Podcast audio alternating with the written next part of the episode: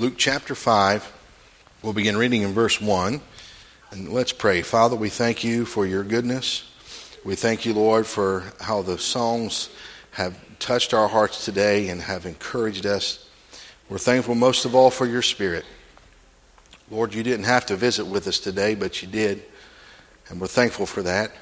We are so humbled by the fact that every service we've sent you and feel your presence.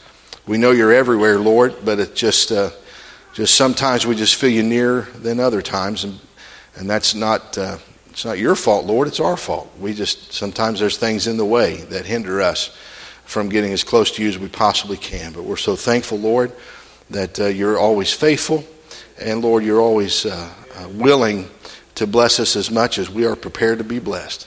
And I pray that you would just bless us over these next few moments. I thank you for this wonderful church. I thank you for our families. I thank you, Lord, that you have knitted us together.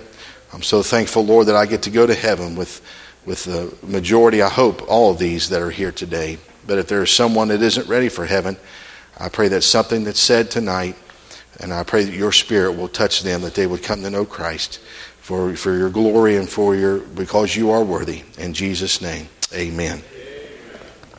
Luke chapter five, beginning in verse one, the Bible says, "And it came to pass that as the people pressed upon him to hear the word of God, he stood by the lake of Gennesaret, also the Sea of Tiberias or the Sea of Galilee," it's one and the same, "and saw two ships standing by the lake, but the fishermen were gone out of them and were washing their nets. And he entered into one of the ships, which was Simon's, and prayed him that he would thrust out a little from the land. And he sat down and taught the people out of the ship. Now when he had left speaking, he said unto Simon, Launch out into the deep, and let down your nets for a draught. And Simon answering said unto him, Master, we have toiled all the night, and have taken nothing. Nevertheless, at thy word I will let down the net. And when they had this done, they enclosed a great multitude of fishes, and their net brake. And they beckoned unto their partners, which were in the other ship, that they should come and help them. And they came and filled both the ships, so that they began to sink. When Simon Peter saw it, he fell down at Jesus' feet, knees rather, saying, Depart from me, for I am a sinful man, O Lord. For he was astonished at all that were with him, at the draught of fishes which they had taken. And so was also James and John, the sons of Zebedee, which were partners with Simon. And Jesus said unto Simon, Fear not, from henceforth thou shalt catch men. And when they had brought their ships to land, they forsook all and followed him." You've heard so many messages out of this. In fact, for those of you that mark your Bibles, I'll be waiting on you after service to let me know when I preached out of this text last, because you have it marked down, I am sure. But uh, tonight I want to preach on this subject. Um, I want to be almost piggybacking from our pastor this morning. I love how God just, oh, doesn't he just put it all together? I promise you, it's like a magic trick. I'm going to get nothing up my sleeve. If I say anything that uh, is, is directly related to what pastor said this morning, I promise you, we do not talk about what each other's going to preach. A very on rare occasion, maybe once or twice a year do we do that. But it's for a reason, because we want what God wants. And he has uh, this weekend, I think, ordained just for this church. But I'm going to preach tonight on this subject, the goodness of God. The goodness of God. Are you thankful for the goodness of God? The blessings of God. There was a, a pilot that just had received his license to fly. And still nervous over the newness of his new employment. Uh, he was flying an air, aircraft and uh, coming into land, the there was clouds and it was a little bit uh, bumpy. And so he was going to have to make an instrument landing. Now, uh, of course, he had practiced this, no doubt, and had had to do this before, but he was still nervous. And sensing the nerves of the pilot, the air traffic controller uh, kind of sensed that he was nervous about what was going on. And the pilot even said, you know, this is my first time after receiving my license, and I'm, I'm kind of still nervous and new to this. and the air traffic controller said this: you don't have to worry about a thing. You keep your eyes on the instruments.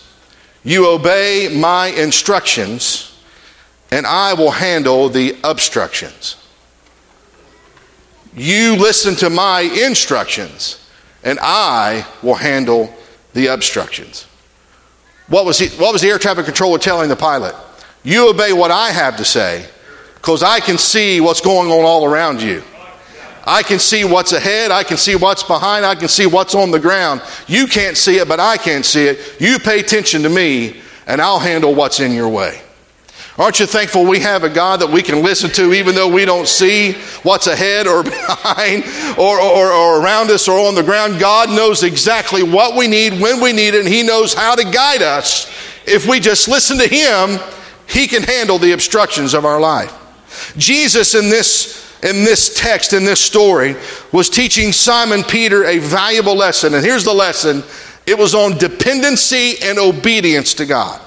He was trying to teach him this lesson. And because the uh, this lesson was ultimately going to be the, the, the benchmark in Simon Peter's life to forsake what he was doing and begin to follow Christ. Do you realize that Simon Peter was one of the inner circle, the ones that was probably mentioned more than any other disciple in the Word of God? But there had to be a defining moment in his life when he surrendered all and followed Christ. So God used this lesson to teach Simon Peter in his own way a lesson on dependency and obedience. Now listen, now we have to understand this. To get God's best and to get what he wants to give us, we have to have total surrender and total obedience. Do you, do you agree with that? If we want God's best in our life, he demands total surrender and total obedience. And I think I should have more amens than that. God's goodness often requires unusual steps to get those blessings. And so, but, but when he allows those things to happen and he takes us through those unusual steps to get the unusual blessings of God, then those blessings prove once again that his goodness is all that we need to make it. Amen. That's okay. That's fine. That girl's fast. Sign her up for the Olympics. I'm telling you. I was watching the rodeo today. You guys need to learn how to do that lassoing thing and bring him back in. She's a sweetheart. God bless you, parents, for bringing your kids to church. Amen. Amen. Amen. Where was I at? Anyway, God's... In this passage of scripture, there was actually two acts of obedience that Peter, that Simon Peter had to follow. First of all, it was there was a selfless act that actually gave him no benefits at all. That was found in verses two and three. Saw, he, Jesus saw two ships standing by the lake, but the fishermen were going out of them and were washing their nets. Verse three, and he entered into one of the ships, which was Simon's, and prayed him that he would thrust out a little from the land. He would requested, here's the first act, a selfless act. He requested from Simon Peter, can I use your boat for a pulpit out in the middle of this lake? So Simon selflessly gave him his boat. He was he allowed him, not allowed him, but he thrust him out into the land. And what it did in, in, in that, if you can picture this, it made a natural amphitheater, so to speak. People wonder, how in the world did Jesus Christ, can all those people hear him at one time? God, God isn't stupid. He knew what he would do when he created where Jesus was at. All those areas around there, from what I hear from people that have visited those areas and from what I've researched, they create natural amphitheaters. So when Jesus was out on that Sea of Galilee and began to talk, the sound waves and the waves from the ocean propelled his voice. But may I remind you, nobody ever spake like Jesus spake. Amen. He, he, Jesus can be speaking in a crowd of five thousand people, but you can hear him as clear as everybody else because nobody speaks like Jesus speaks. Well, that's a whole lesson in itself, but that was the first act of obedience. Now, the second act was, was, a, was an act of obedience, and it was an action that was doomed to fail unless God got in the middle of it. Now, now listen, the first act was selfless, but this second act was an act of total surrender that would allow a net break in miracle in Peter's life. Now listen to this. There's a thin line. See, what if the world would look at this in, in this situation, and if people would read this just on the surface, they would think that what Simon Peter's about ready to do was crazy. And no doubt the people there around him that day thought that what he was doing in the middle of the day, fishing out in the deep, was probably foolish. There's a thin line between doing foolish things and things by faith. And here's the line. Foolish things is doing crazy things when it's your idea. But faith is doing crazy things when God ordains it. And when he ordains it, even though it's crazy, guess what? It brings him glory and it brings him worthiness. Amen. And so here he is. He's he's doing these crazy things, and and, and God, God, Jesus asked him to launch out into the deep. And you all know the story. And, and we have to think about this, though. When it comes to things of faith, and when it comes to uh, getting the goodness of God, sometimes God asks us to do crazy things in order to receive supernatural things. Do you know that to get up with God, you got to get down? In order to receive, you got to give. If you want to be exalted, you got to be abased. If you want to save your life, you got to lose it. If you want to get back at your enemies, you got to love them, pray for them that despitefully use you. If you want to be great in the kingdom of God, you got to be a servant to all. Sometimes God, what he asks us to do is flip-flop. But I guarantee if you do it, some may call it foolish, other people think you're crazy. But if it's by faith, bless God, get ready to break the nets. Amen. And so we know the story. You've heard it many, many times. Jesus preaching. And then Simon and the others are washing their nets. He says, I want you to launch out into the deep and let down your nets for a great draught. Simon, in verse five, says this reluctantly, Master, we've toiled all night, have taken nothing. I looked up that word nothing in the in the original text. Guess what it means? Nothing. Yeah, you're right. That's deep, isn't it? Taking nothing. But then he says, nevertheless, at thy word, I will let down the net. We'll come back to that later. The whole key to this miracle was that small word, nevertheless. A conjunction that if you take it out, that whole text, this whole story has a total different meaning. Even though he was reluctant, and even though he may not have thought it was the best situation for fishing at that time, he said, nevertheless, at thy word, I will be obedient and I will surrender to what you're telling me to do. I know what God asks you to do sometimes is crazy, and I know it seems foolish, but instead of looking at the circumstance, instead of looking at what he's asking us to do, why don't we just say, nevertheless, Lord, I know I'm reluctant. I know I may be a little doubtful on my human side, but reluctantly, Lord, I want to say, nevertheless, at your word, I will do what you say to do. Has he ever once failed you?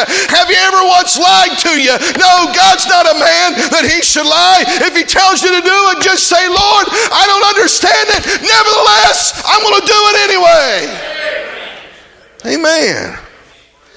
And Peter, Simon Peter, experienced the goodness of God. Now I want you to notice four things about the goodness of God and about the blessings of God, all from this text. Number one, we see God's goodness, and he gives us his goodness out of bounds. Out of bounds. And let me explain to you. You said, what, what do you mean out of bounds? He says in verse four, now when he left speaking, he said unto Simon, launch out into the deep. Launch out unto the deep. Now, the Sea of Galilee, Lake of Gennesaret, Sea of Tiberias, it's about a seven mile long lake, and the waters are fed by the Jordan River. There are snow-capped mountain, mountains that come down and feed that. It's rich in minerals. So what happens is the fish, the fish will go up shallow at night and feed off those minerals. And so that, that's why it's a great fishing spot and a great fishing lake, because the fish will go up shallow to eat those minerals at night. That's why the fishermen fish at night, and that's why they fish shallow. But Jesus said, in the middle of the day, launch out into the deep. And he said, let down your nets. Now listen, Peter, normally, at night, Peter fishing shallow, he was in the right spot. But he still had an empty net. Right? He was in the right spot for fishing, but he still had an empty net. What is this trying to tell us? Sometimes God wants us. What did he say this morning? He wants us to get out of the normal routine. Because every day, every night rather, all Simon Peter would do, he'd get his net, he'd go out shallow, and he'd bring in fish. But on this night, when he fished and pulled in the net, there was an empty net. He was in the right spot when he did it every single day. Every single day, he'd do the same thing over and over and over and over again. It yielded results, but tonight, it was an empty net. Sometimes, folks, God says, the normal's not going to get it done. Routine's not going to get it done. It's time for you to launch out into the deep, and I'm going to show you something you've never seen before. Amen. See what I mean? God knows how to put it all together, don't he? Amen. The routine. Why? Because God is sovereign over where he chooses to bless us. Right? He wanted Simon Peter to know To know this, I'm taking you away from the normal and the comfortable, but I'm going to show you my goodness in unexpected places. It's if I, I'm telling you, I promise I, did, I didn't get with him today. But I promise you, God wants to bless us in the most uncommon of places if we just simply understand he is sovereign over where he chooses to bless us. Aren't you thankful tonight if we're just obedient to him? It may look crazy, but Lord, we've never fished there before. I don't care where you, I don't care what you've done before. What you've done before ain't working today. Hallelujah, but I want to show you where you can go to get a net-breaking miracle. Amen. Amen. We experience the goodness of God out of bounds. But secondly, notice this. We experience the goodness of God and the blessings of God off schedule. Off schedule. This was during the heat of the day. They fished at night. Why? Because the best fishing is always at night. Fishermen, some, somebody say amen. Thank you. The best fishing is always at night. But during the day, he said, listen, now's the time to go fishing. Peter, Simon Peter was already on the shore. He was already washing his nets. It didn't mean he was going to stop fishing. He was just washing his nets because he had a bad night. And Ryan, he was going to pick it up tomorrow night and do it again. So what's the difference in just a few hours? Jesus could have said, you know what? Let's not worry about right now, but here in a few hours, I'm going to cause these fish to get in your net. No, he said, Simon Peter, I want to do something out of the ordinary. I'm going to do it out of bounds, and I'm going to do it off schedule. Normally, you're going to catch them at midnight. Today, you're catching them at two in the afternoon. Amen. Why? Because not only is he sovereign over where he blesses us, but he's sovereign over when he blesses us. Amen. He says, go now. Don't you, don't you understand? And I know you know this. God is not held down, and Jesus is not held down. His goodness is not held down by time or by schedule. It's not too early or too late for the goodness of God. When his goodness shows up, it's always on time. Amen. Amen. I know some of you in here have, have, have uh, this is an illustration I'm going to try to explain to you, and hopefully you will get something out of it, but I was thinking about this today as far as scheduling. But some of you, some of you young men, young ladies in here have played soccer before. I watch soccer about once every four years, and that's when the World Cup finals, and I watch it for about two minutes because it don't interest me very, very much. I just see a lot of guys running around getting hot and sweaty, and, and they're trying to kick a ball into a net. But anyway, that's the, I used to make fun of them in high school, but I tried it one time, and I, I don't make fun of them anymore.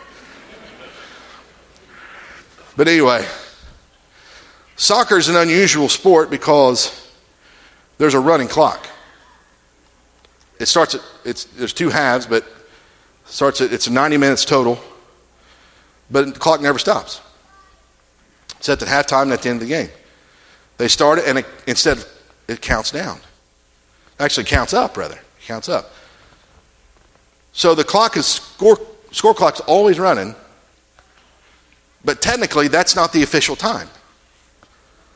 The official time is kept by an official on the field.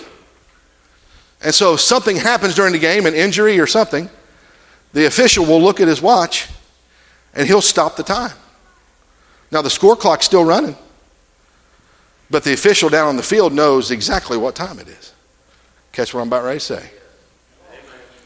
The clock's still running, but he knows how much time is actually stopped.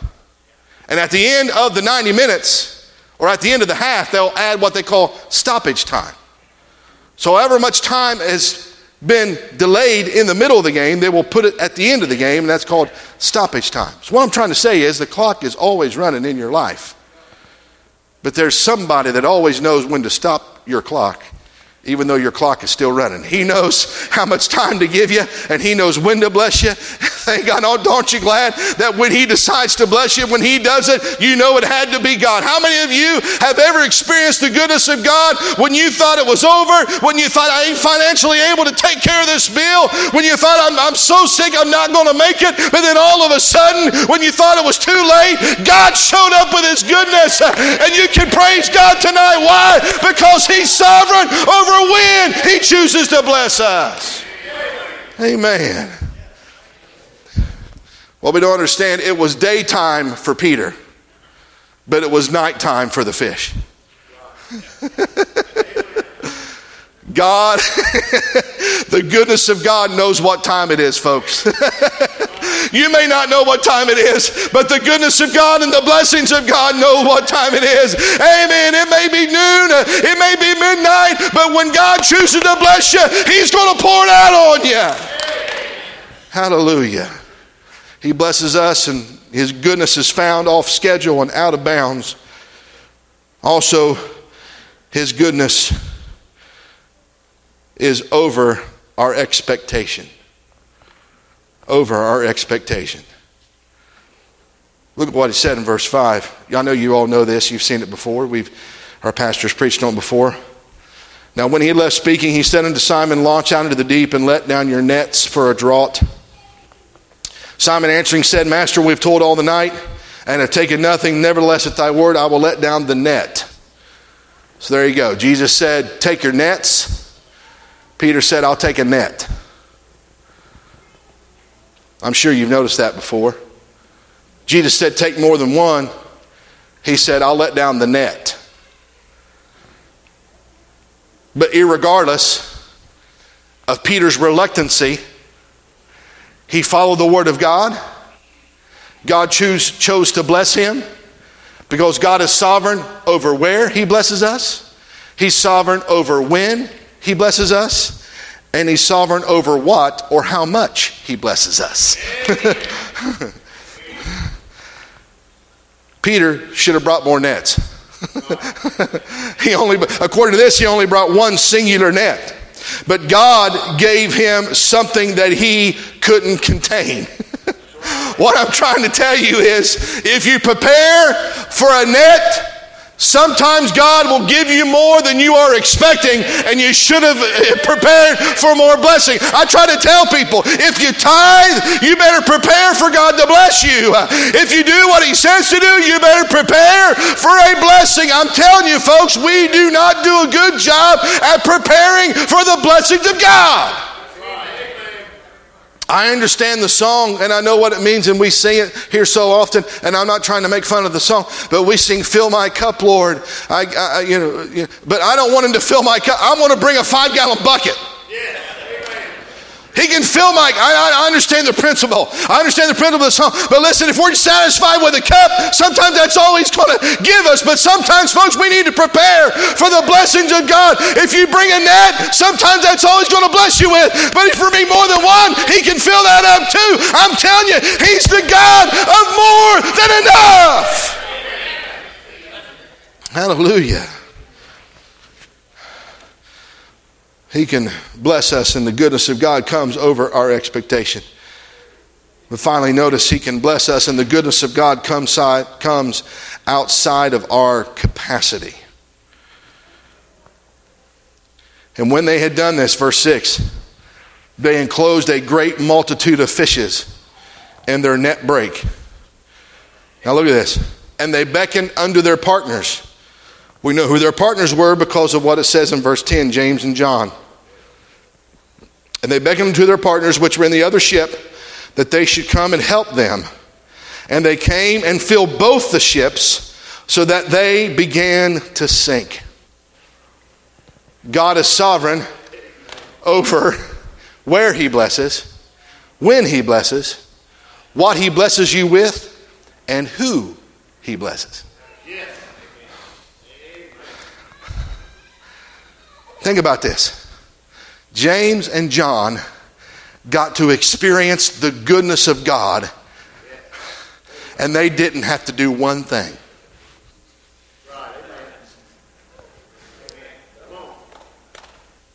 You say, Brian, how did they get the blessings of God? Because of Peter's obedience. Simon Peter's obedience was the key for James and John to get a blessing. Okay, so that, you must have all known that then?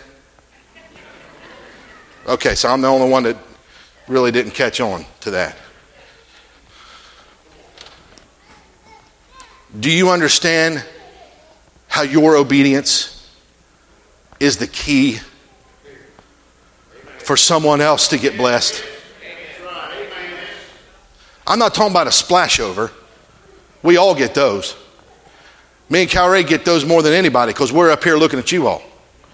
And we see you all get blessed, and we get blessed from seeing you all get blessed. I'm not talking about that. I'm talking about the supernatural goodness of God. Do you understand that because if we are selfless, if we are obedient, and if we are dependent on what God is asking us to do, you may be the key for someone else to get a supernatural blessing of God. The only reason James and John got a blessing is because they were partnered up with Simon Peter. That tells you, young people, middle-aged and senior saints alike, you better watch out who you partner up with. If the people you partner up with, if you don't get a blessing from being around them, it's time to get other partners. Young man, young lady, if the one you're with is always demeaning, talking down to you, or they forbid you or don't want to come to church with you, it's time to get another partner. I thought more parents would help me out right there. Okay, maybe I'm the only one. We got to watch who we're partnering with. I could say a lot more, but I won't. We got to watch. Because if the people that we are partnering with do not, or don't bring blessings of God to us, they may not be the type of people you want to be hanging out with. This is good preaching. Some of y'all didn't get a nap this afternoon.